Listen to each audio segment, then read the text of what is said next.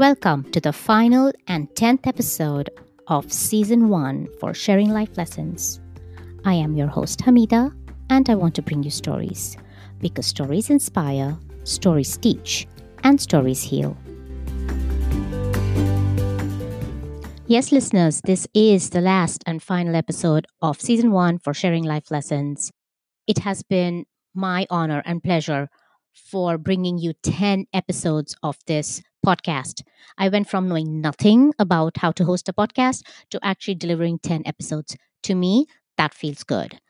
Also, 1800 streams, actually over 1800 streams is what we have already. And so this is a shout out to you for not only listening, but supporting and encouraging. Lastly, if you do want to support further, you should go to anchor.fm backslash sharing life lessons. There is a support button there with a dollar sign. Hit it, and you will be able to subscribe a monthly subscription. For those who want to be a guest on this podcast, please go to my Facebook page for sharing life lessons and connect with me that way.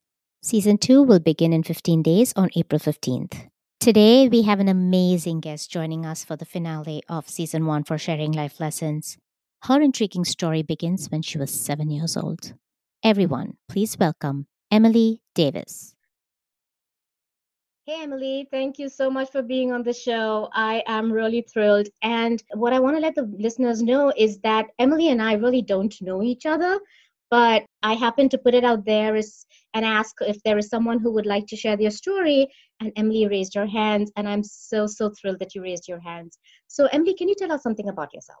Absolutely. Thank you so much for having me on the show, first and foremost. I'm really, really happy to be here and I'm really excited to get to share my story with your listeners and I hope it really helps people. I am an uh, best-selling author. I am a psychic. I'm a metaphysical coach that helps people learn to access their spiritual abilities and overcome their fears of doing so. Um, and all of this is because I am a domestic violence survivor so they all go really hand in hand and i just am excited and really passionate to get to to talk about the journey of not only going through domestic violence but how you bounce back and create a life that's not centered on someone else's yuck.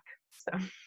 Yeah and and i heard you say two very distinct concepts here. One is a domestic violence survivor and one a metaphysical coach. So i'm hoping we can talk about both those aspects of your life on this episode.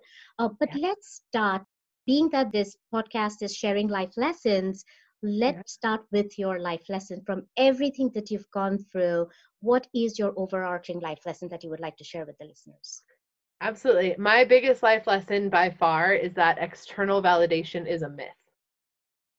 You cannot get it. You cannot validate your actions, your thoughts, your beliefs from external sources it doesn't work in your favor it never does it feels really good when someone says something good about you and you're like oh yay but if you can't do those things and and validate yourself and your own experience and what is actually true about you and what you're going through um, yourself or with your own you know spirit guide team or with your own intuitive guidance then it's never going to be effective in helping you grow and heal and expand and That's, so I think the biggest one.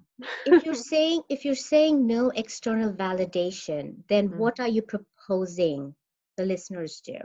So the biggest thing that I always tell people is you have to get to know your energy, you have to get to know your own intuition, and you have to be the person that you want cheering you on. That's the whole thing. The concept is you have to be your own cheerleader. You have to be that person who, whenever you're having those self doubts, another part of you chimes up and goes, hold on, stop. Like, you don't need to do this. Like, you are as incredible as you think you are. It's a guaranteed fact of life. Like, you are as amazing as you are. It's true. Like, allow yourself to be that powerful, wonderful person that you are without anyone else's judgment or caring because anything they're going to say to you about you is only a reflection of them, whether it's a good thing or a negative thing. It's just their own mirror of what their own experience is. So as long as you can validate yourself internally or listen to your intuition or hear your spirit guides or hear whatever it is from like your own guidance team, your own guidance energetic system, that's where you're actually going to get clarity. That's where you're really going to take yourself to the next level. And that's when you're going to stop seeking and being dependent upon other people's emotions and feelings and what's going on. It's where it's a space where life stops happening to you and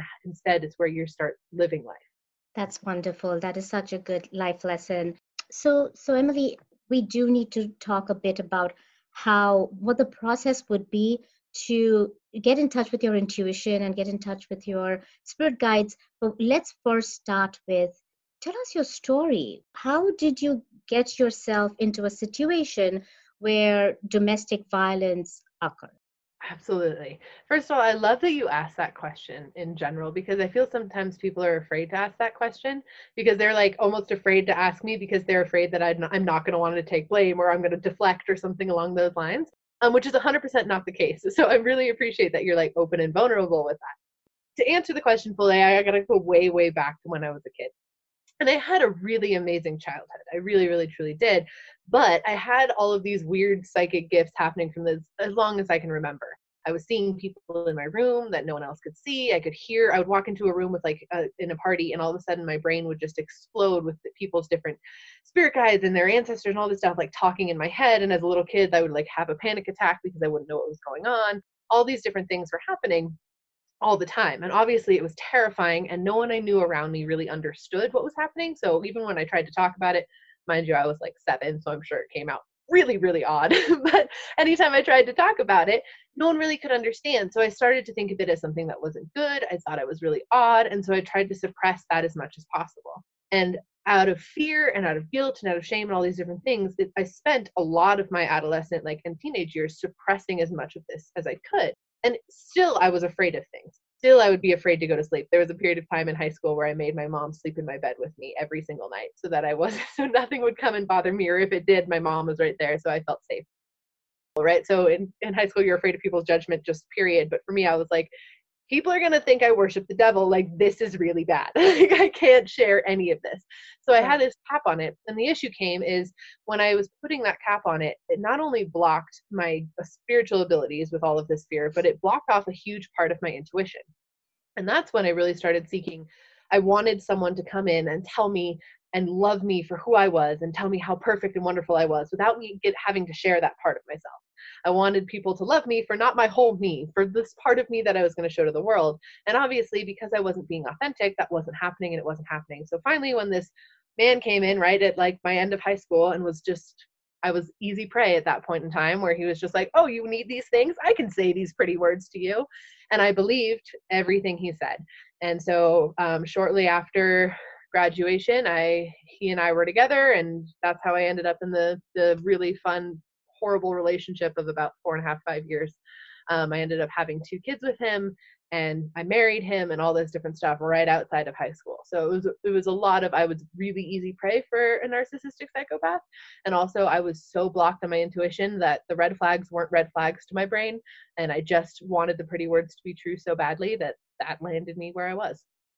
Wow, so you were young, you were vulnerable, and you found the man who understood that you were the perfect prey. Mm-hmm. and so he took advantage of that.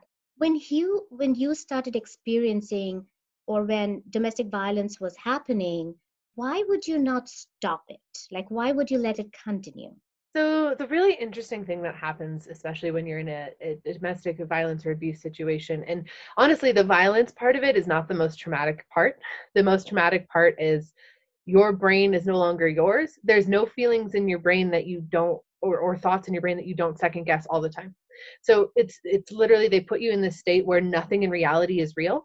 You're stuck in your head constantly being like okay well i'm feeling this but that can't be right because he said this this and this but his actions did this and i don't understand. Maybe it is all my fault because i can't seem to understand and so if i can love him better then i'll get it there. And so you're just constantly second guessing yourself and you're also so actively in fight or flight all the time that your brain doesn't understand basically what is even happening half the time because you're literally just like i hope i can figure out how to make him happy tonight. That all that's in your head at that period of time because you're just struggling to make it through day to day. And then the other thing that really interestingly happens is part of you doesn't want to admit that you're in an abusive situation not because you know you are in that situation and you don't know what to do next. That's not necessarily it but by admitting that you're in an abusive situation, you're admitting that you put yourself there, that yeah. you got to that point, that you allowed it to get to that space. And not only has your identity died so much already by being in that space, but it's like by admitting that you're dying this final part of your identity death because no one ever thinks that they're going to get there. Yeah. And so when you you resist admitting that it's abusive for so long because you don't want to admit that thing about yourself that you were essentially you know weak enough or or vulnerable enough to get to this position and now you've also stayed in this position for as long as you have. So it's like almost this overwhelming guilt that if you acknowledge how bad it is then you're acknowledging that you have failed and that is almost as hard as acknowledging that your partner is in fact abusive. So that is a big thing and big reason why you're in there in, in the first place and can't seem to stop it. For me in my particular situation he was the most manipulative and charismatic person on the face of the earth. There was one time and i will never forget it it was starting to get bad. It was right after my daughter was born so she's the second of my kids. My kids are 13 months apart. And he I forget exactly what happened, but he was doing some sort of like criminal thing in the apartment next door, and I had no idea about what was happening. I was just making pizza for my kids, like I was not even thinking about it. He comes running in and was like, "The cops are on their way. You have to play along." I was in here the whole time, and I was just like, "I don't understand what's happening," but like, okay, like I love you, whatever. And so the cops came and they pulled me into the car and they like started asking me questions and I was like, oh yeah, no, he's doing whatever he like I don't want this in my life at all. So like yeah, he was doing whatever you're saying he was doing. He was definitely committing crimes next door. I don't know what they were, but I know he was over there. Like, please take him away. Essentially yeah. is what I did. And he talked himself out of getting arrested. They came into our house, they checked everything, they said everything was wonderful and perfect, and they told us to have a nice night. And I'm just sitting there like, literally they can't even see past his thing so it literally must just be me. So then i sat got really stuck in the it's just me. It's just me that sees this. He's really a wonderful person. Even the cops think he's wonderful. His parents think he's amazing like everyone thinks he's this wonderful person it's just my fault. And, and there so you go. you did not get your external validation. Nope yep nope. and so you and that's that's exactly what you said right in the beginning do mm-hmm. not look for external validations because oh. either if you get them you can't fulfill them or if you don't get them then you start doubting yourself exactly exactly and shortly after that he convinced me to move eight hours away from anyone i knew partly because i think he was afraid the cops would come back and partly because he wanted me isolated and so i couldn't start doubting him to him he spun it off as like this beautiful act of love that we're going to move together and start this whole fresh thing and to me, I was like desperate to believe that that was true. So I was like, yes, let's do it. And the second that we moved to the new town that was so far away, everything went from bad to extremely, extremely bad. I see. I see. So when it went from bad to extremely, extremely bad, did you ever consider involving the cops and having them come in and do something about it? There was a couple times when I did consider that. First of all, he had this thing that he would say, whenever he was like hitting me or anything horrible that he was doing or biting me or all these horrible things he did, he would always at the end of it be like, I'm not abusing you because I haven't touched your face and like walk away. And I'd be like, okay, is that true? Like, is that really reality? Like, because you're so doubting at that point in time. I was like, okay, so if I call the cops, am I going to be the one in trouble? Like is it going to be my fault if they like will they come and see me and see that it's not my face that was hurt so like they're not going to believe me either? You know what's going to happen? Like i don't i don't know if that's true. And then also i had kids and i was like are they going to take my kids away from me because i haven't been able to leave him like am i going to lose my children because he's doing this to me? Like i can't lose them. Like I, this is my only like my only option is to stay to protect them. So i was stuck in that. And then there was one period of time where actually i showed my boss i had bruises all up and down my arm. It was horrendous. It looked like my arm had been hit by a baseball bat over and over and over. And i like showed him and my boss kind of looked at me and was like what do you have a skateboarding accident? And i was like yeah that's what happened. He's like that's what i thought and like walked away. And i was like what? Not no one's gonna believe me. Like if you if I saw someone's arm like that, I would be like, oh my god, what happened to you? Are you okay? Like what? And if they were like, oh, I had a skateboarding accident, I'd be like, no, you didn't. Like that's not what a skateboarding accident looks like. And so then I was just like, he was telling me constantly no one would believe me. And then I was getting proof that no one would believe me. So calling the cops was just like, no, like he already talked his way out of it once. Like if I call them now, they're just going to take my kids and no one's going to believe me. And he's going to like it doesn't even matter. And i was stuck in the like I, it's okay i'll fix it. If i just love him better then it'll be fine. You know as long as i can love him more love him better i can love all of this away. It'll be fine. I'm really good at loving. I can just keep doing this and it'll be great. And of course obviously it wasn't but you know. Emily what kind of impact was this having on your children? Were they was it was it ever in front of them or he made sure that it was never in front of them and he they didn't see anything? Oh it was in front of them for sure all the time. But they were really young. I left when my daughter had just turned one. My son, my older one, was only barely two. For the most part, they were really little. But it really did affect not my daughter so much. She didn't really remember any of it. She was baby baby. But my son has almost a photographic memory, so he remembers most of it. It affects him even now pretty drastically. Um, but at the time, like he would run up and he would start punching him if he was hitting me. He, like my little two year old would come up and just start going at him and be like, "Stop it!" and like be mad. But he could see and he would know. And my son also has cerebral palsy, so it was it's a specific type of cerebral palsy that only affects half of your body and it's really hard to ni- diagnose at birth. It usually starts showing up around um, one and a half, two years old. And so it, he was starting to show these signs. There was a, a long period of time where my ex refused to let me take him to the doctor because I think he thought he hurt him. So I was like, and that only only happened while I was at work or whatever. So I didn't actually see that part of it, but it affected that as well. And finally, I was able to like he caught a cold and I was like, I'm sorry, I got to take him to the doctor. Like I have to. And I got there, I was like, what is wrong with his leg? Like there's there's something seriously wrong with his leg. And yeah, that was a huge process too to get him diagnosed. And that didn't happen until after I left my ex, which is a part of the reason that I finally did that push of like, you can't even let me take my kid to get medical care when he's like limping. Like, no. So what actually made you say no more? It did was it an incident? Was it an event? What why did you decide to do something about it and what did you do about it?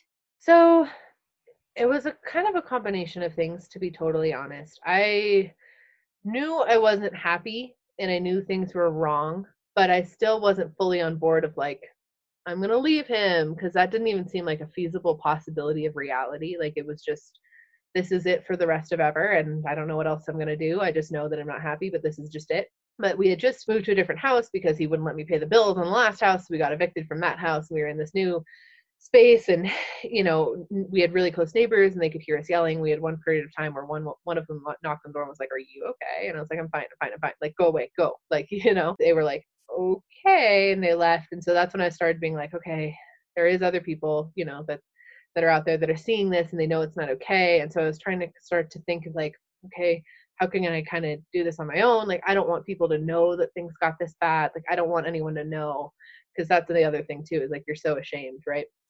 So I was actually selling cars at the time, which I'm really, really, really bad at that. So it was not a good job. It was not a good job for me in any way, but they hired me for some reason and I was selling cars very poorly. And um, a woman walked onto the car lot and she was almost homeless. Like she was still wearing like makeup and she kind of looked put together, but she was definitely like very close, like on the verge of that. And she walked on the car lot and she was like looking at our cheapest car and I went up to her and she had like all sorts of junk in her arms that she was carrying and stuff. And she was like, Hey, I would like to buy this car. And so I brought her in and this whole time I'm kind of thinking like, this isn't real. Like she's not going to buy this car, but I have to do this. So let's do it. Right. So I'm talking to her about her situation. I was like, okay, well, like, do you have down payment money? Can you make payments? Like, what's your situation? And she's like, well, I don't have it, but I have someone who the down payment for me. Can I call him and leave a message? So she like calls and and leaves a message to some unknown person, and then she goes, okay, you know, I'm, while we're waiting for him to call back, I'm gonna go down the street to the grocery store. I'll be right back. I was like, okay. She left all her stuff, but she didn't come back, and I was like, oh, it, it's not real. Like it's okay. Like she she just really was, you know, on that edge, and maybe she was on drugs or who knows. Well, then the guy called back, the person that she had called, and he was like, "Oh my gosh, I'm so thankful that she's finally getting out of there. I've been begging her every time she's called me. I will more than gladly pay for the car for her right now. Here's all my information so you can run my credit. Like I will do all of it. Just let me know when she comes back. I will get her in that car and we'll get her home. That's the only thing that matters." He felt like like a childhood best friend or something along those lines, like someone that she had known for years okay. and years and years and was just like trying to help her. her. Yeah. And I was like, wow, okay, cool. Like this is so exciting. I get to help this woman. Like finally selling cars means something more than just selling a car. Like I get to help her. And I so badly wanted her to come back, but I had none of her contact information or anything like that. Well, like a week later, she comes back and I was so excited. I like had all her stuff saved, even though it was like, you know, very much junk, but I was like, I, I saved it and I brought it out. I was like, here's all your stuff. Like, I'm so happy you're back. Like he called back. He ran, we ran his credit. He's ready to make, like pay the car for you and you can go. Like, this is great. And she like looked at me for like a couple minutes without really saying anything. And she was like, I don't think I can accept anybody's help And I was like, what? She's like, I, I don't think I can do it. I, I don't think I can. And she just like grabbed her stuff and she was like, thank you, and just left. And I was just destroyed. I was so upset and so sad. And I didn't understand why all these people were there trying to help her and she didn't want to accept help. That was like the moment I realized I'm doing the same exact thing that she's doing. There's people in my life that would help me. There's I'm in this horrible situation and I refuse to see it as a horrible situation because I'm scared. And if I started seeing it as a horrible situation, then maybe people would judge me or all these different things. But I'm refusing help for me and my kids because I don't want to be seen in a bad light. Like, what am I even doing? And that was the first moment where I was like, okay, if people offer me help, I'm going to take the help. Like, I'm not going to live like her. And about two weeks later, we went down to um, visit his mom. No, we came down over the um, St. Patrick's Day holiday, and it was on St. Patrick's Day. And my daughter woke up in the middle of the night, so I was like up like with her, you know. And he was so mad at me that I couldn't get her to go back to sleep because he was tired and he wanted to go out the next night and all this different stuff. And I was like, I don't know what you expect me to do. Like, she's just awake. And so he ended up like screaming at me in the middle of the night in his mom's house, just like yelling and screaming and saying these horrible things. And obviously, so she woke up and his sister woke up and they, you know, they were awake. And his mom pulled me out into the hallway and she's like, I'm going to call the police. I'm calling them right now. This is what's happening. I wanted you to know. And I was just like, it was like, okay, this is my help moment. And I was like, all right, call the police. So she called the police nice. for me and they came and they took him away and for a while i was just like oh my god what did i do like i married him and then now i got him arrested like i'm the with this horrible person and i was staying with her for a while and she was like you are not a horrible person my son made horrible choices and i was just like okay wow right and so that's really where i was able to escape and i I tried the thing for a while where I was trying to be the best parent possible. So I wanted to give him visitation, you know, like supervised visitation of my kids. And he never showed up, not a single time. Yeah. He never, yeah. So now he's not allowed to talk to us or see us. He's never cared to do so. So he's completely out of our lives in that way. But it's, yeah. It, and that was one of those things where it was finally like the nail in the coffin like oh my god he literally cares not at all like he won't even show up to see them at all like all right, fine, I'm done. There's no more. Yeah. So all this time you actually were under this false belief that he loved you and he loved his kids. But yeah. all, um, but he didn't. No, so he's um, definitely a narcissist, but he's also a pathological liar. So, um, in all in all honesty, I know absolutely nothing about him. I yeah. to this day, none of anything of that five years, or nearly five years of marriage, is true at all. I have I don't know what was truth and what was false from everything from like what was going on in his physical body like he told me he had all these like like a ruptured disc in his back and all this pain and he like would vomit and like make make it real and it wasn't. His mom was like no that's not accurate. Like that's not true. And i was just like what? Like it, it, he did these physical things and she was like no it's completely false like none of that is true. And i was just like wow. So like and from that all the way to like his childhood like none of it anything he told me was the truth so i he was so good at this manipulation and he was able to keep track of these huge extensive, massive lies that normal people never, ever would be able to keep track of. And so he had me deeply believing that, not, and first of all, he was also one of my first boyfriends ever. So, like, I not only didn't really understand what love was supposed to feel like at all anyway, and he kept telling me he loved me and would do these huge, elaborate things to prove that he loved me, air quotes, and it wasn't true. None of it was true. And so it was a long time and a lot of work where I had to be like, okay, I can't just not trust that anyone, whatever anyone says is a lie, you know, like he damaged that part of me. And anytime anyone would say anything to me, I'm like, my instant thought would be like, you're lying. And I'm like, oh, nope, that's him. Like he, it was just him. Yeah. So I was yeah. really trapped in that trap. So Emily, it's been how long now since you've left him? Seven, seven years. Well, yeah, my son was two. So yeah, seven years. Yeah. And so where are you right now with that? You think you're healed or are you still hurt and is it still lingering in your life so the, i did a very extensive healing process um, and that kind of goes hand in hand with all my psychic abilities too because right after I, I left him it, it took about six months for me to not literally be terrified all the time that someone was going to come kill me like like it was it was a long time of like that process and then finally like i was like oh okay, like I can start being more comfortable. And I was like, okay, I'm no longer afraid of my psychic abilities. Like they were totally shut off during the marriage because I was in fight or flight. There's no room for magic. And so I was like, I there's nothing left for me to be afraid of. I've been afraid for years, constantly. So screw fear. I don't even care what happens. I want to open up to that.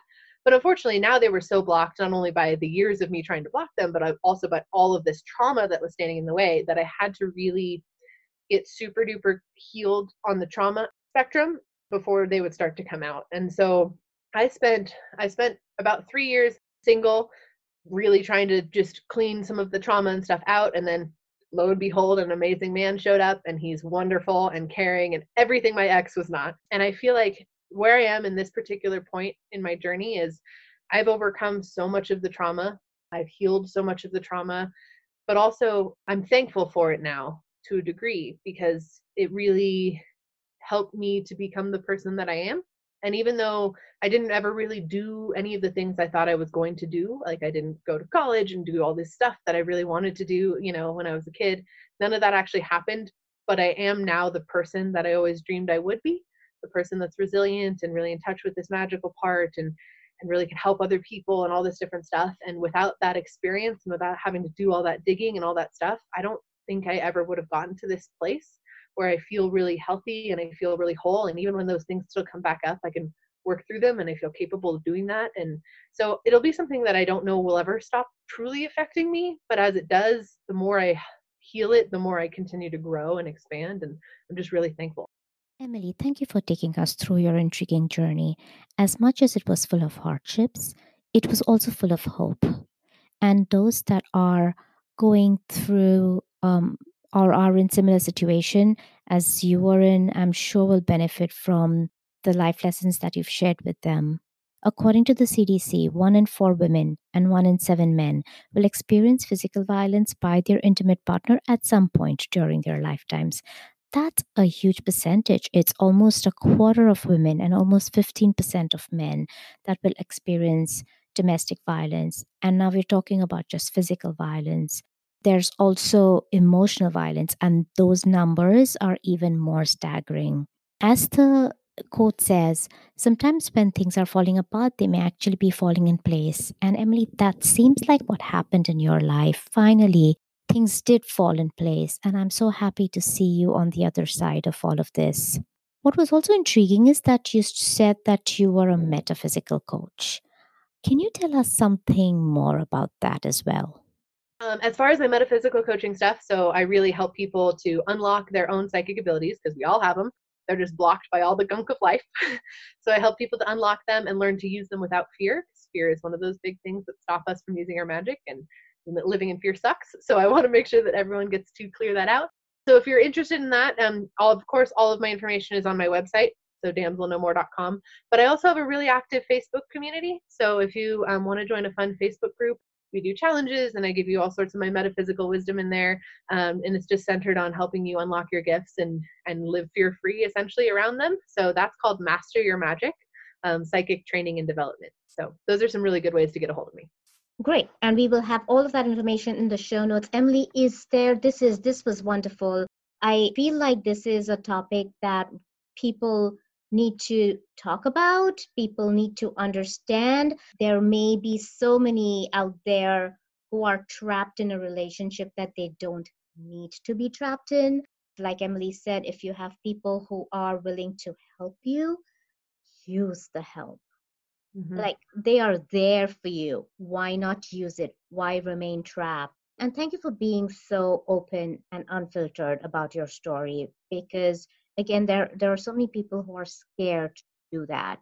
And I'm happy that you're not and I'm happy you're spreading the word.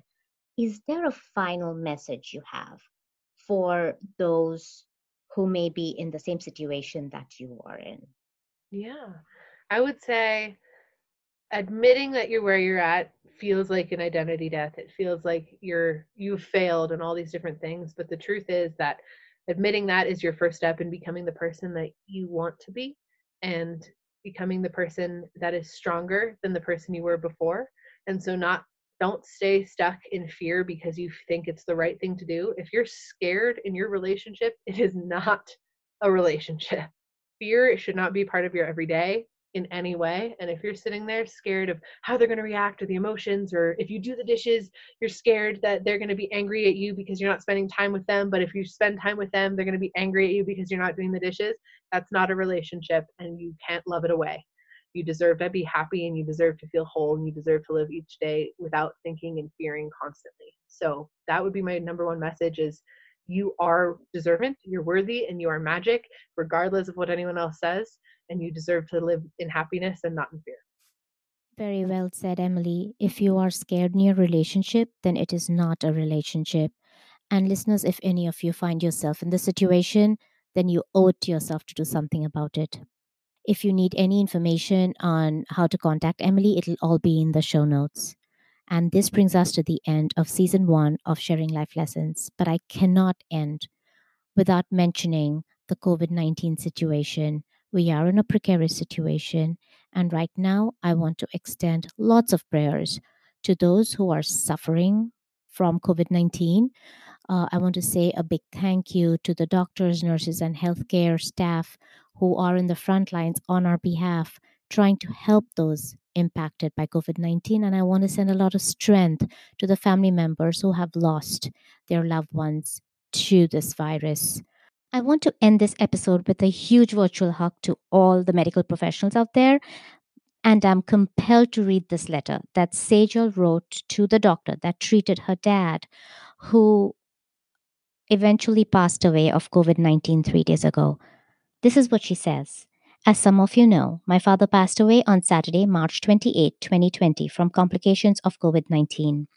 I am numb with grief, but decided to write not about my father, which I do not have the strength to do right now, but about the doctor who treated my father at the end. I will call that doctor Dr. Wonderful. Dear Dr. Wonderful, thank you. Thank you for letting my sister and I see our dad two times before he died and sit with him when he passed. My love for you, however, comes from what you did for my mom. You called us when we knew it was a matter of time. You allowed my 71 year old mom to come in and sit with my dad for almost three hours. They talked and talked. You came in and asked him questions about him, his kids, his favorite food. He told you where we went to school and that his favorite food was Italian and my mom liked Indian food. He told you he loved my mom's sense of humor. You gave him life at the end of his life by allowing my mom to hold him till the end. You gave us peace. I cried and hugged you tight when he passed. Thank you for letting me do that. You showed so much humanity and love. You are working long days and risking your life. Thank you, thank you, thank you. Sending you love and strength, Sejal. Sejal, thank you for that heartwarming message. I join you in saying thank you, thank you, thank you to all the medical professionals out there who are working the long hours and risking their lives. Thank you again. With that, we end this episode here. See you again in two weeks on April 15th with the first episode of season two of Sharing Life Lessons. Until then, stay safe, be happy, and be well.